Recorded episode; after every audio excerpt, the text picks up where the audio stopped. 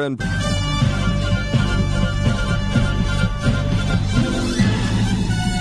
This is Viewpoint with attorney and author Chuck Crismier. Viewpoint is a one hour talk show confronting the issues of America's heart and home. And now, with today's edition of Viewpoint, here is Chuck Crismier. It's utter blasphemy what we're hearing today all across America and now throughout the entire world. It is the absolute celebration of the practices of sodomy, transgenderism, bestiality, and every other type of perversion that you can imagine. Today on Viewpoint, we're going to see just how broadly this blasphemy is being carried out, even in the name of Christ himself. So I'm glad that you've joined us. This conversation, is always, with ever increasing conviction, talk that transforms, and it brings great grief to realize how far this has really gone. And believe you me, it really has gone a long way. So I welcome you to Viewpoint. I'm Chuck Crismier's conversation is with ever increasing conviction, talk that transforms, and uh, we're not going to stop hearing. In fact, we're hearing it behind the scenes here. The woman I believe in the non binary God whose pronouns are plural. I believe in Jesus Christ, their child, who wore a fabulous tunic and had two dads, and saw everyone as a sibling child of God. I believe in the rainbow spirit who shatters our image of one white light and refracts it into a rainbow of gorgeous diversity. I believe in the church of everyday saints as numerous, creative, and resilient as patches on the AIDS quilt, whose feet are grounded in mud and whose eyes gaze at the stars in wonder. I believe in the calling to each of us that love is love is love. So, beloved, let us love. I- so, beloved, let us love. Let us love. Not the love of God but the love of everything that God prohibits and hates. Today on Viewpoint, we're going to be taking a look at this, and you have just heard the so-called Sparkle Creed. The Sparkle Creed led by the ostensive pastor of a Lutheran church. That's right. You heard it with your own ears. The pastor of a supposed Lutheran church leading in the Sparkle Creed. It's in Minnesota. The church, she talks about the non binary God and Jesus with two dads during the Sunday service. The pastor, Anna Helgen, asked the congregation to stand in body or spirit to confess our faith in the Sparkle Creed. And so the church went on to chant a statement of faith in the non-binary God and in Jesus Christ who had two dads. Question.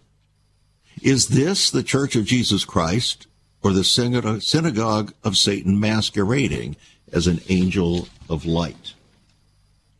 That's the question before us. And if you heard some hesitation in my voice, if you sense that I did not come on today with the usual strength in the introduction to the program, it's because of the great concern about blatant blasphemy. You see, blasphemy is a very dangerous thing.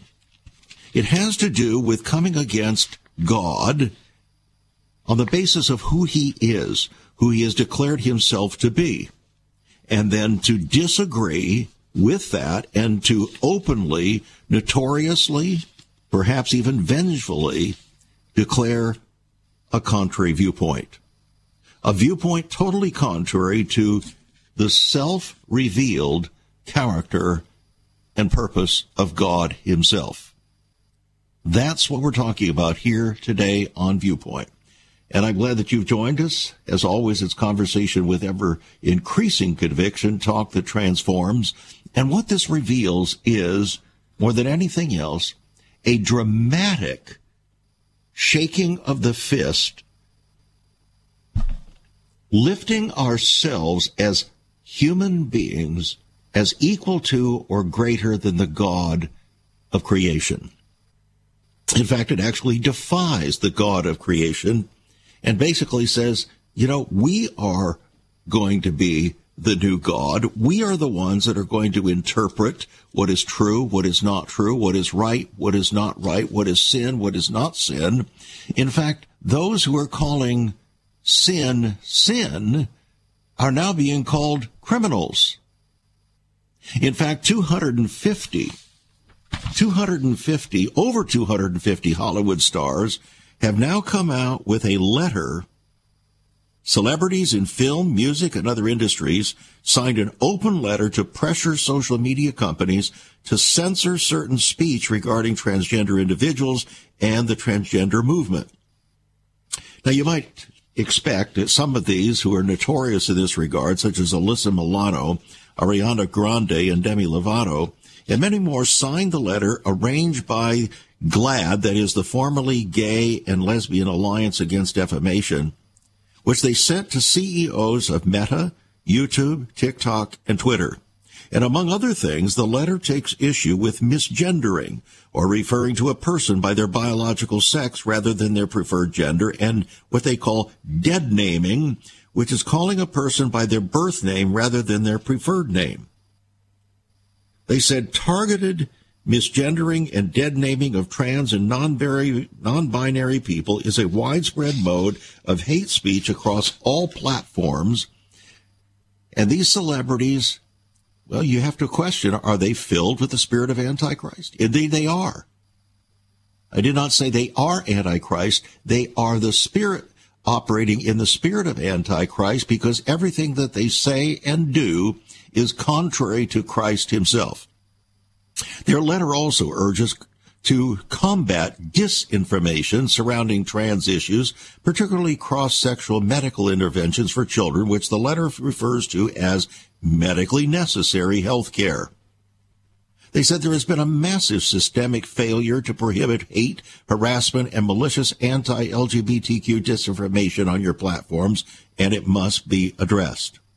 The letter goes on to suggest that the science is settled regarding the efficacy of cross-sex medical interventions to treat gender dysphoria.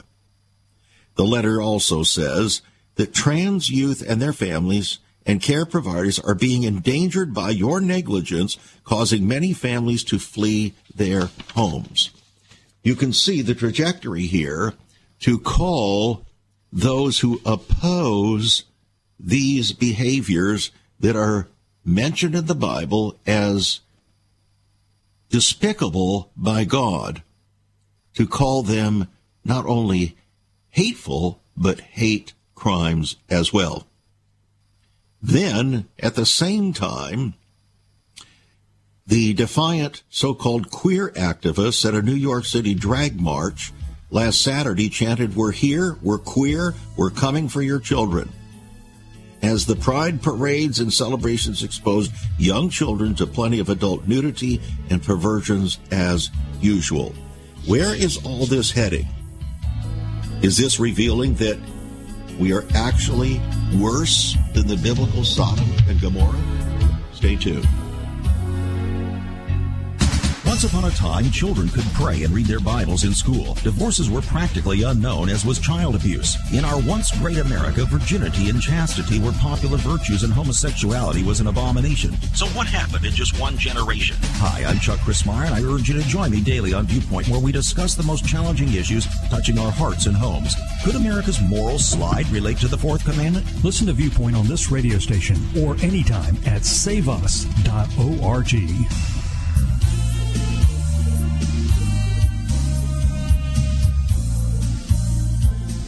blatant blasphemy. That's what we're looking at here today on Viewpoint as we were introduced to the so called chant or statement of faith, if you can call it that, of the Sparkle Creed in a Lutheran church in Minnesota. where the congregation was told to stand and declare that God is non binary and has two fathers, or Jesus has two fathers. What in the world is this all about? This is about creating, friends, a counterfeit faith. A counterfeit faith that despises the God of creation, the God who made and preserved us a nation, and who is putting everything in this country at risk. At risk from a judgment of a God who is patient, yes, but will not allow things to go on forever.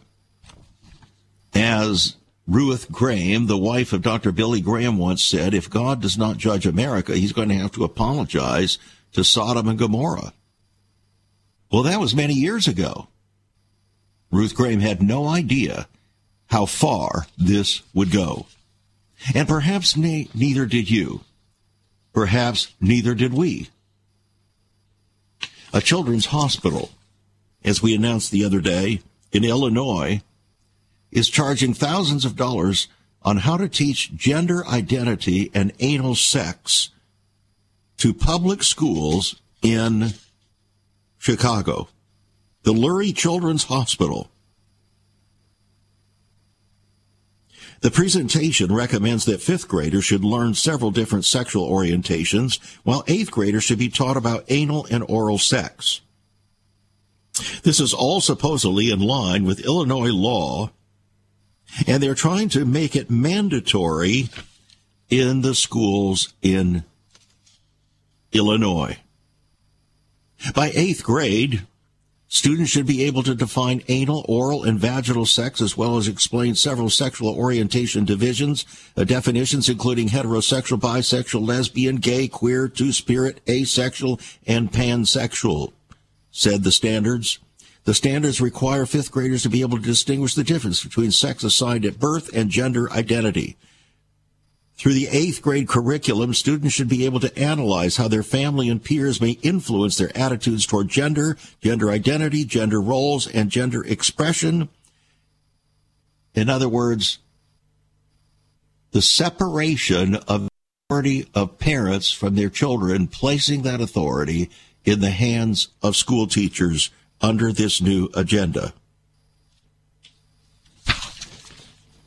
How far can this go? Well, friends, apparently it's not just nationally.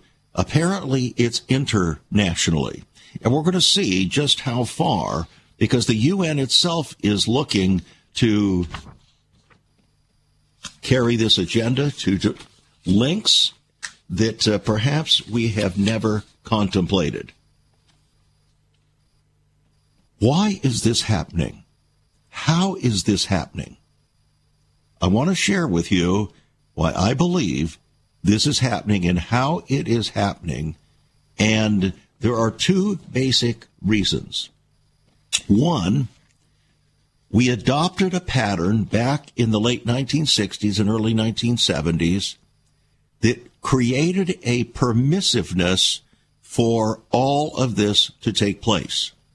And actually, that permissiveness the foundation for that permissiveness was laid in our churches.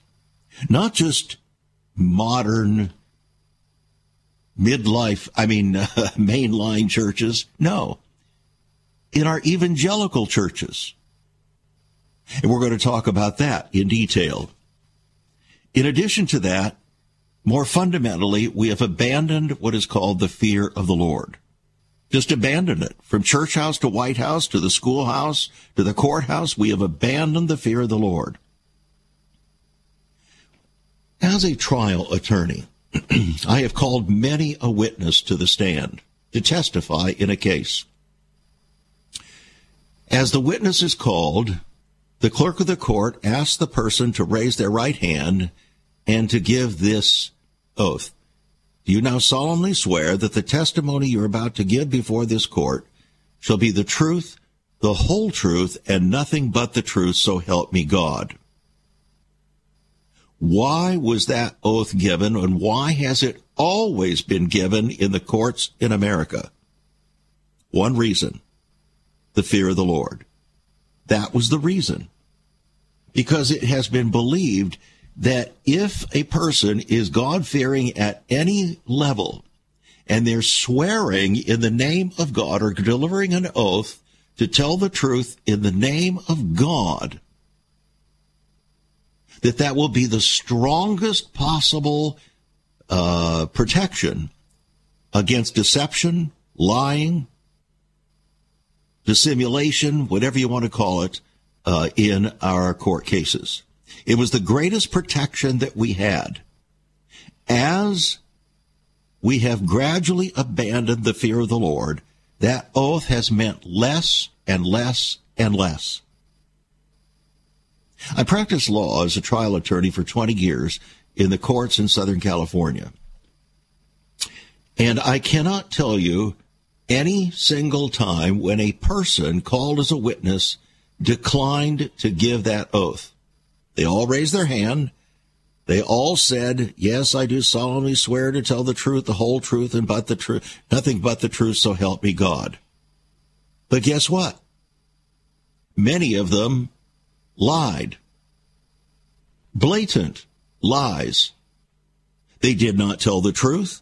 They did not intend to tell the truth. They tried to masquerade the truth. And that's why it was necessary to cross examine them. Cross examination has been declared to be the greatest engine for truth ever devised by man. And I always loved cross examination. It was the favorite part, my favorite part of a court trial because it enabled me as best possible to ferret out the truth from those who actually had pledged to tell the truth in the name of God, but did not do so.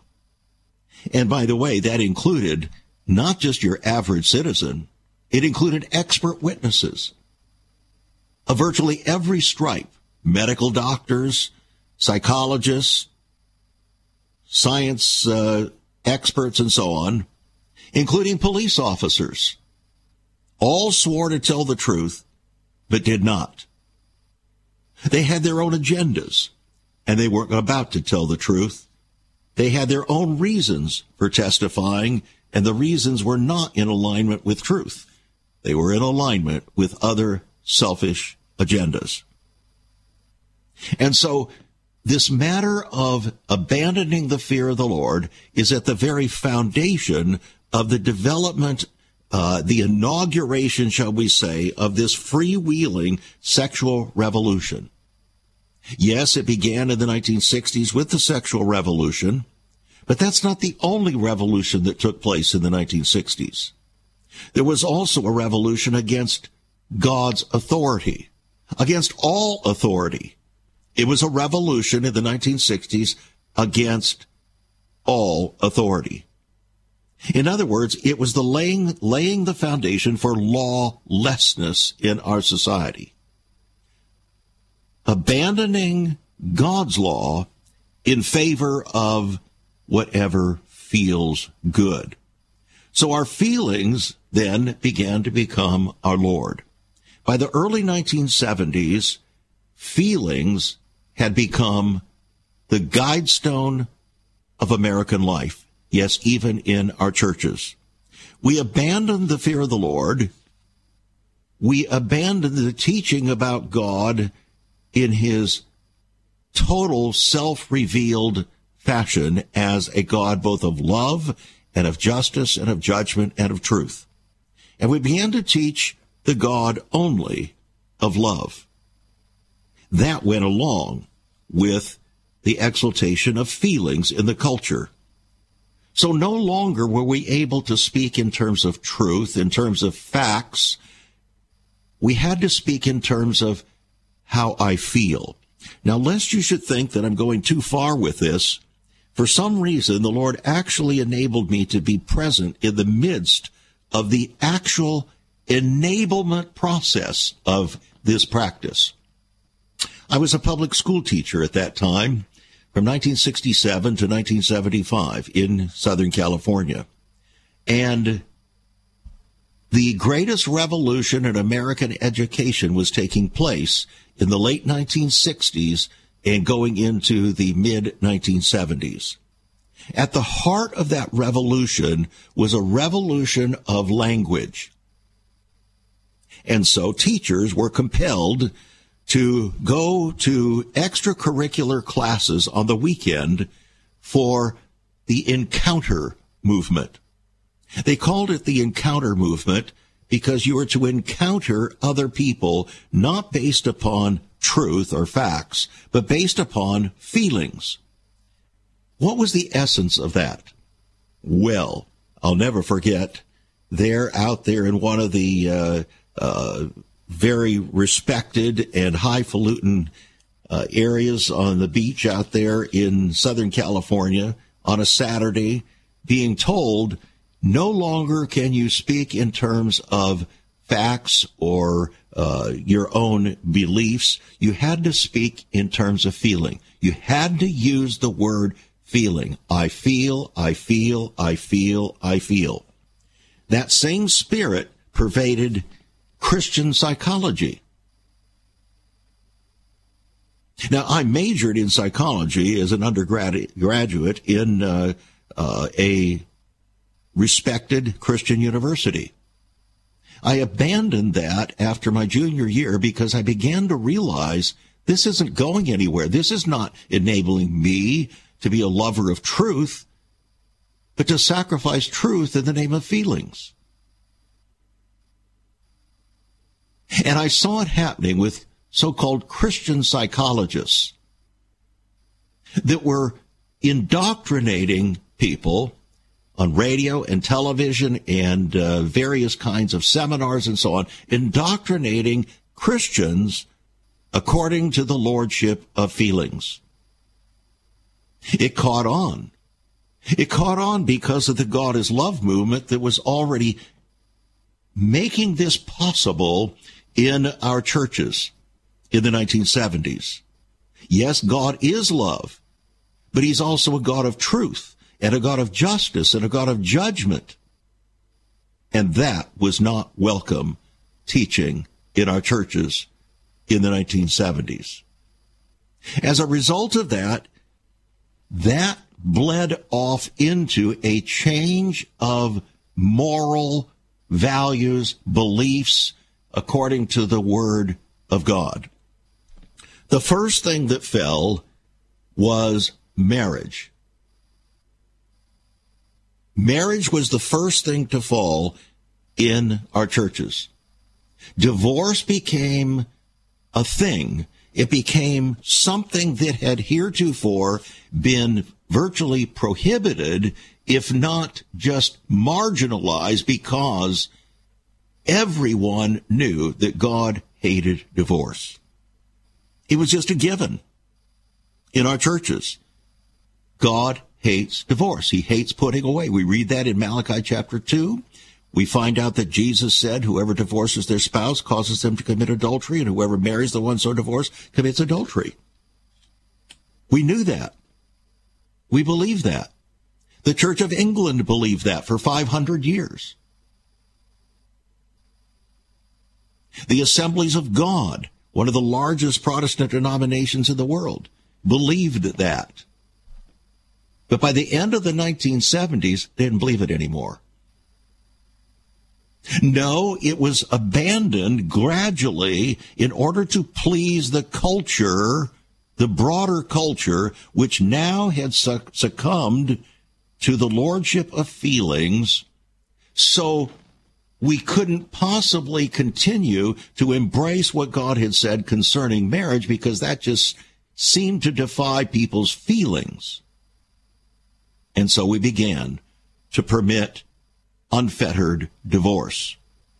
It wasn't just the No Fault Divorce Act in 1968 that Ronald Reagan signed in, as governor of California, which, by the way, he said later was the worst thing he ever did as a politician because he saw the horrible effects of it throughout our culture. So, where did all this lead? How does this connect with the abandonment of the fear of the Lord? We need to talk about that, friends, and we've got so many other illustrations here that are before us that it's just blatant blasphemy. We'll be right back. There is so much more about Chuck Crismier and Save America Ministries on our website, saveus.org. For example, under the marriage section, God has marriage on his mind. Chuck has some great resources to strengthen your marriage. First off, a fact sheet on the state of the marital union, a fact sheet on the state of ministry, marriage, and morals. SaveUS.org. Marriage, divorce, and remarriage. What does the Bible really teach about this? Find all of this at SaveUS.org. Also, a letter to pastors, the Hosea Project, SaveUS.org, and many more resources to strengthen your marriage. It's all on Chuck's website, saveus.org. Again, you can listen to Chuck's Viewpoint broadcast live and archived. Save America Ministries website at saveus.org.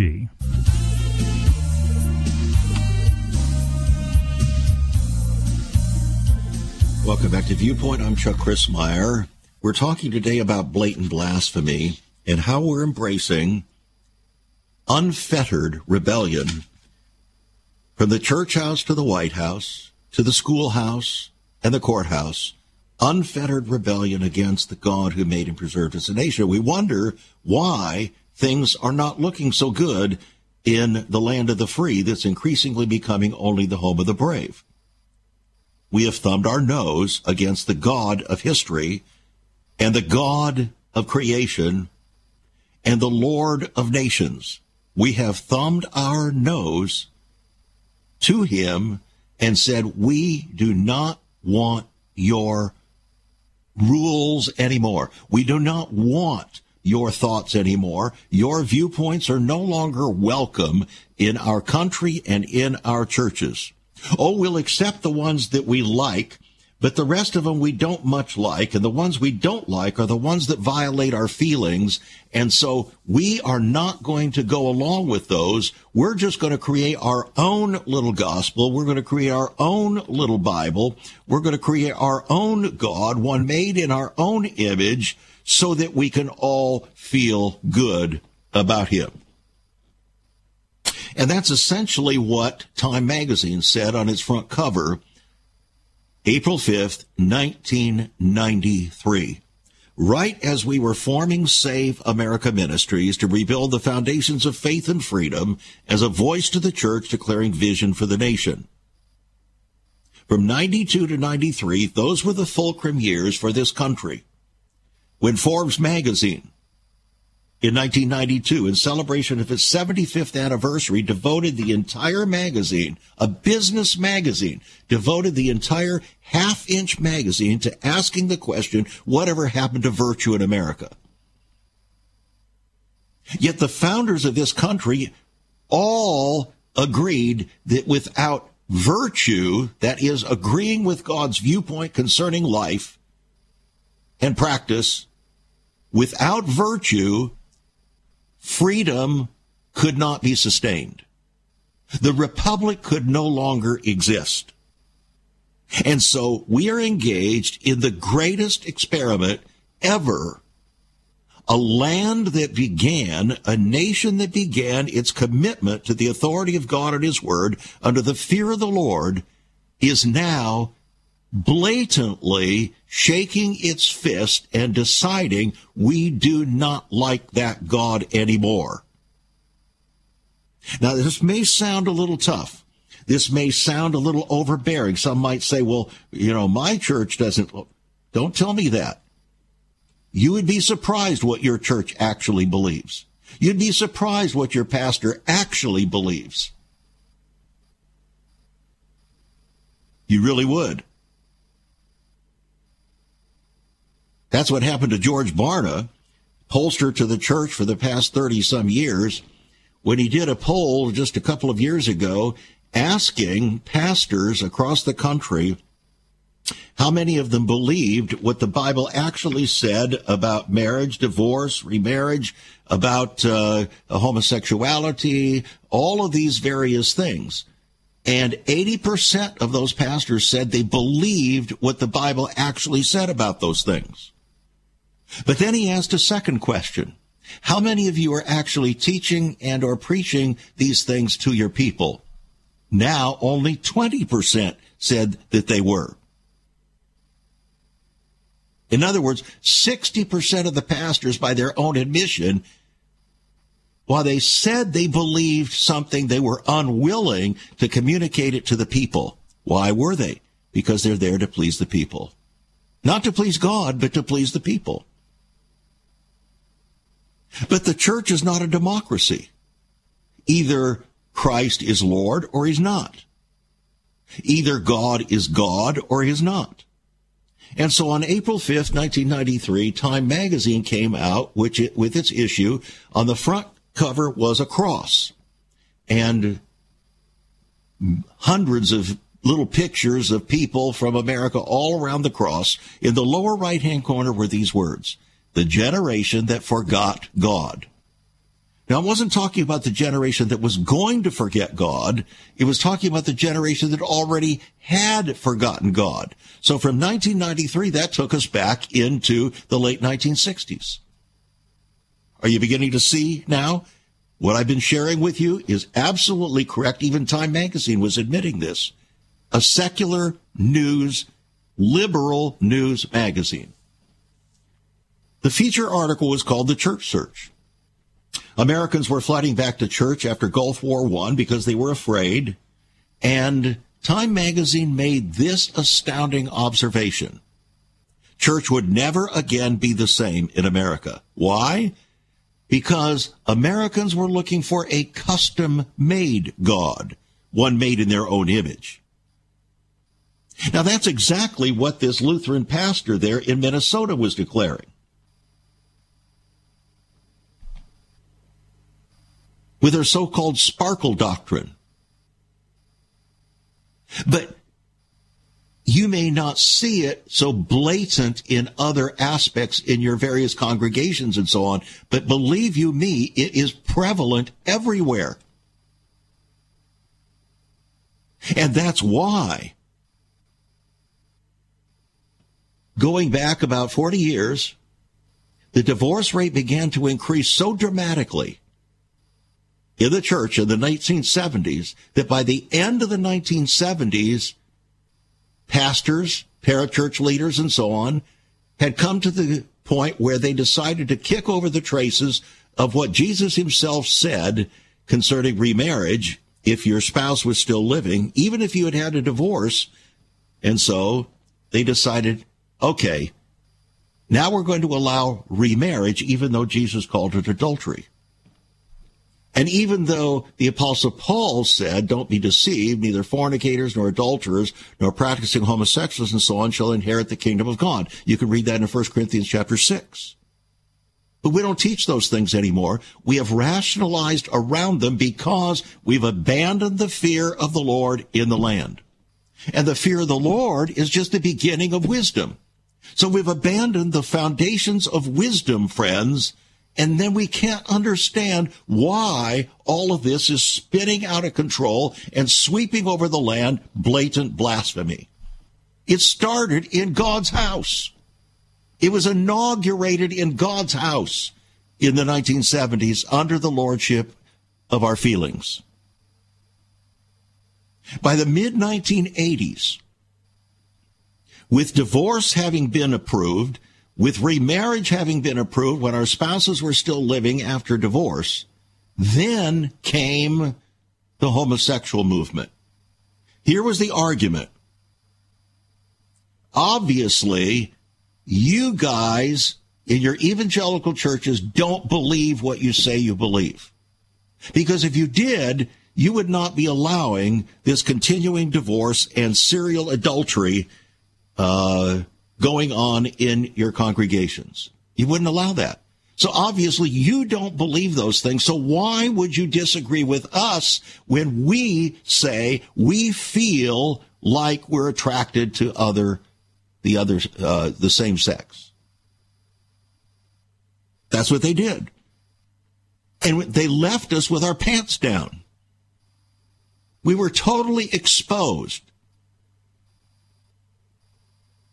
There was no argument left. So all they consider us is to be finger pointers. We abandon the fear of the Lord in God's own house. You may not like to hear this, friends, but this is a loving warning that if we do not change this trajectory in God's house, in your house, in my house, in our congregations, if we don't change our viewpoint to coincide with God's viewpoint, we are determining a destiny of destruction. Please listen carefully.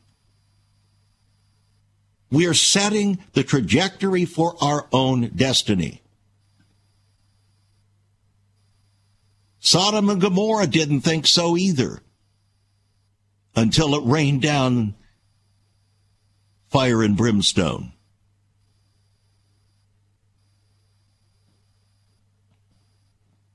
Nobody really believes that the trajectory of their shaking of their fist against the God of gods, the Lord of nations, is going to go, is going to be punished. Nobody believes that. At least in only in theory. But in reality, no, because God is a God of love. He wouldn't do that. But he did do that, and he does do that. And Jesus said in the book of Luke, as it was in the days of Lot, who was in Sodom, he had pitched his tent toward Sodom, as it was in the days of Lot, so it will be just before the coming of the Son of Man. In other words, before the second coming. Are we there yet?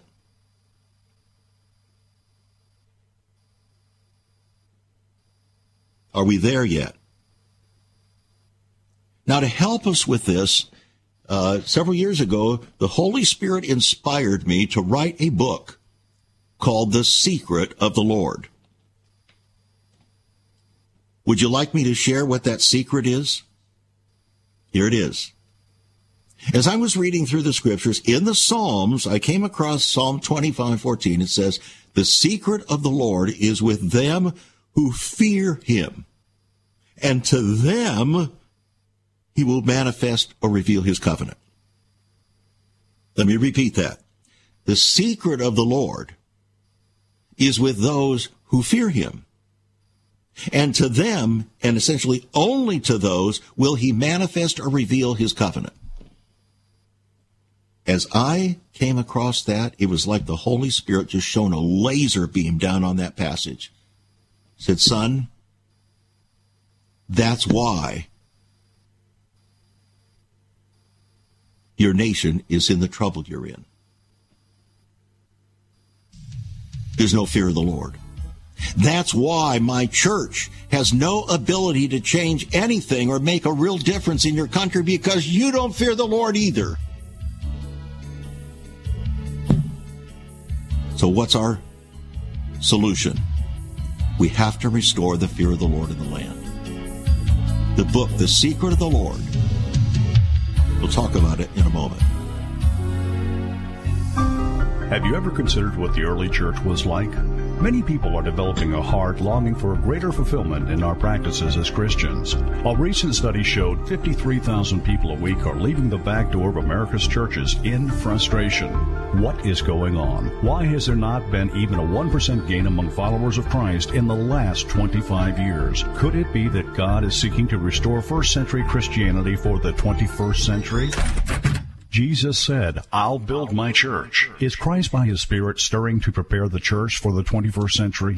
The early church prayed together and broke bread from house to house. They were family, and it was said by all who observed, Behold how they love one another. Incredible. But the same can be found right now. Go to saveus.org and click Cell Church. We can revive first century Christianity for the 21st century. It's about people, not programs. It's about a body, not a building. That's saveus.org. Click Cell Church.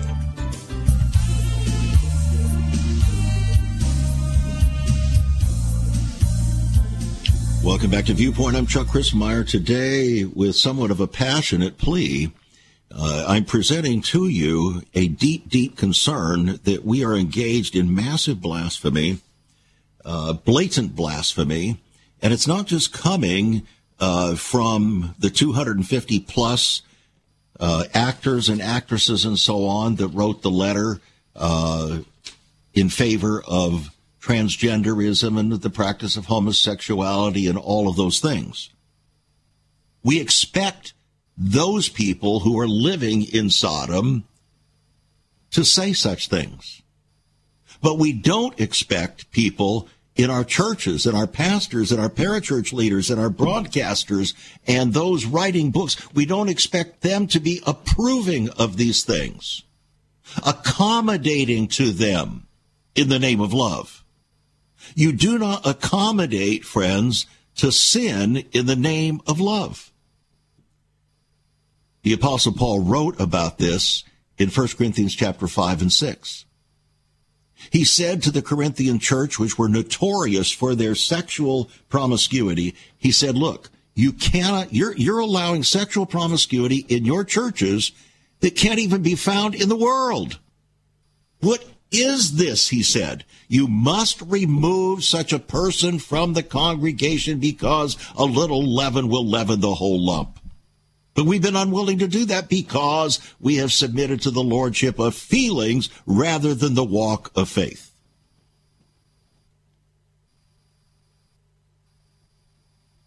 I'm just, unfortunately, we have to say things the way they really are. And you cannot continue, we cannot continue with the thinking, the viewpoint that we have adopted uh, for the past 40 years and expect any change for righteousness in the country. It has to start in God's house. The fear of the Lord must re- be reborn in God's house. And you know what? Hardly even know what it is anymore. It's like one pastor told me uh, the pastor of a large evangelical church told me at a pastor's gathering over a cup of coffee, he says, Chuck, I don't think I even know how to preach righteousness.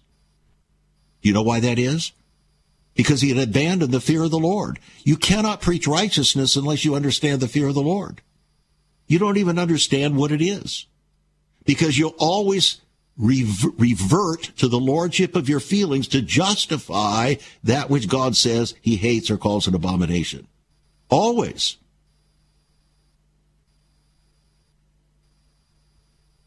The book, The Secret of the Lord. Secret of the Lord is with them who fear him. And to them, and them only, will he manifest his covenant. In other words, make it clear. Now, does God re, uh, expect uh, so-called his secret to remain secret? No. He wants to reveal it, but he can't reveal it to a people who are walking in rebellion.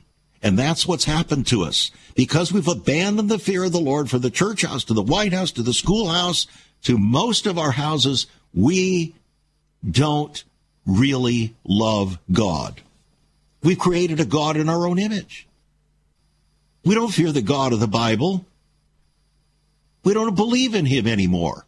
Not the real God of the Bible, only the one that we've reconstructed that goes along and feels good to the culture.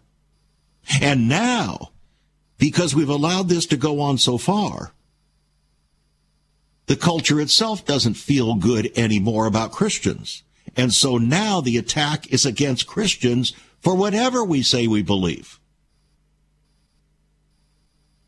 So now, for at least the fourth straight Congress now, Democrats have introduced what is called the Therapeutic Fraud Prevention Act, trying to criminalize and destroy talk therapy that offers help to members of society with unwanted same-sex attractions. They insist that such help to those who want it is illegal. Don't you dare affect what we feel like doing. So, Representative Ted Lieu Democrat from California said his ideology would make it illegal to provide talk therapy to any individual. In other words, you can't express what the Bible says to anybody without committing a hate crime. So the very fear of the Lord, the very ability, what they're doing is substituting the fear of man for the fear of the Lord because we have abandoned the fear of the Lord, and this is the trajectory of our times. The movement has 62 Democrat co-sponsors and a companion bill in the Senate has 32 Democrats in support. These are not God fearing people, Fred. These are God despising people.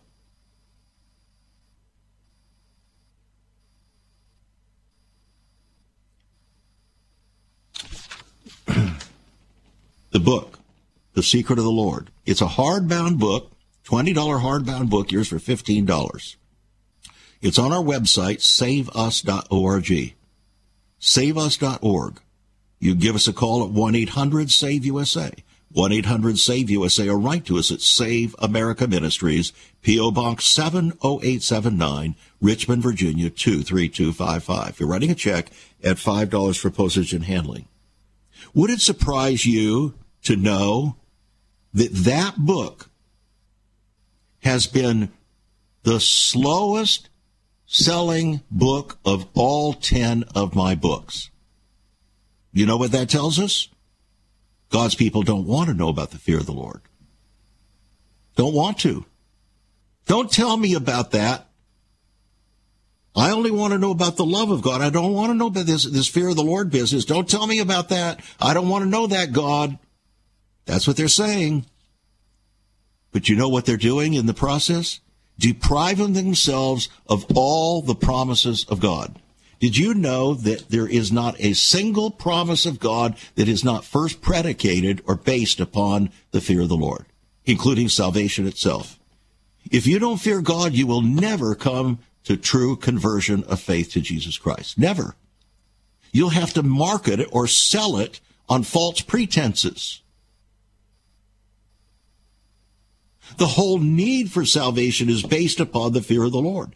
If people do not have the fear of the Lord because of their sin that would consign them to eternal damnation, then what are you what are you offering to them? Peace and goodwill? What what are you offering? What are you selling or marketing to them as an alternative? No, the reason the good news is good news, friends, is because of the exceeding bad news. We've even falsified the whole process of so called evangelism because we've abandoned the fear of the Lord. We think it's cool to try to adopt cultural feel good standards to try to seduce people into embracing a Christ that is not real. Do you know that Jesus is the one who is going to judge the earth in righteousness? Did you know that? That's what the Bible says. Christ himself is going to be the judge. Like it said in the 1970s, here come to judge. The Father is not going to be the judge. Jesus is going to be the judge. And he's going to judge the world in righteousness. That's what the Bible tells us from Old and New Testaments. If we're going to see any meaningful change in our country, the homosexual thing, the transgender thing, that's only a symptom of the bigger problem, friends. The bigger problem is we've abandoned the fear of the Lord and the fear of the Lord is the beginning, just the very beginning of wisdom. Can you understand now what's happened to our wisdom?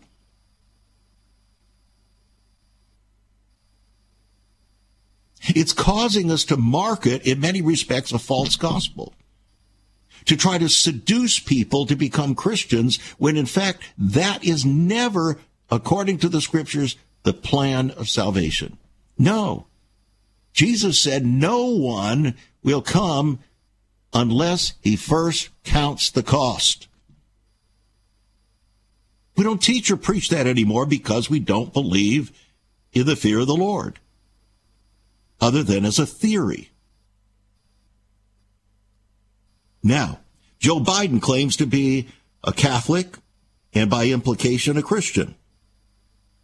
But his new LGBT toolkit encourages student sexuality clubs at schools now. You heard it correctly. His Department of Education, under his blessing, now has released an LGBTQ toolkit in June for schools and wider districts to create an inclusive environment, encouraging the creation of student gender and sexuality alliance clubs in our schools. All of this to promote that which God says he hates or is an abomination. He says he hates divorce and he calls uh, this these alternative sexual relationships an abomination. Our president, your president, the one, if you voted for him, this is the one you voted for. You've aligned yourself with his uh, blasphemous viewpoint. Many blasphemous viewpoints. The U.S. Department of Education recognizes that student-led groups can be an important part of creating safe, inclusive, and supportive educational environments for lesbian, gay, bisexual, transgender, queer, and intersex students and students with LGBTQ plus parents, friends, or family members, the toolkit states. It's about promoting that which God says is an abomination. What do you say? A top library official now, behind the scenes has been promoting how to deny Christians the access to public libraries, such as uh, Kirk Cameron has been doing, to deny Christians access to public libraries to talk about these issues. The suggestions are from Deborah Caldwell Stone, the Library Association's American Library Association's director of its Intellectual Freedom Office. They don't want freedom.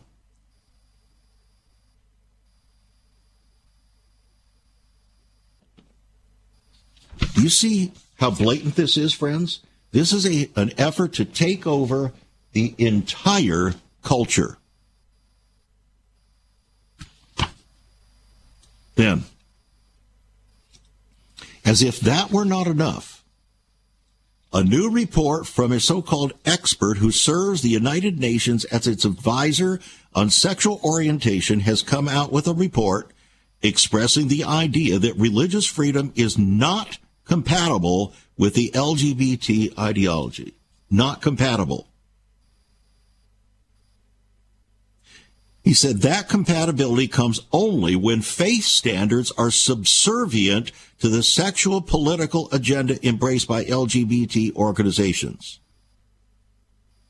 The so-called UN uh, expert made his comments to the 53rd session of the United Nations Human Rights Council, his opinion that religious freedom isn't compatible with LGBT equality. He said, and that's to be accomplished through making long held religious beliefs and traditions subservient. He said the fix is to have religious communities reinterpret their own doctrines to meet his preferences.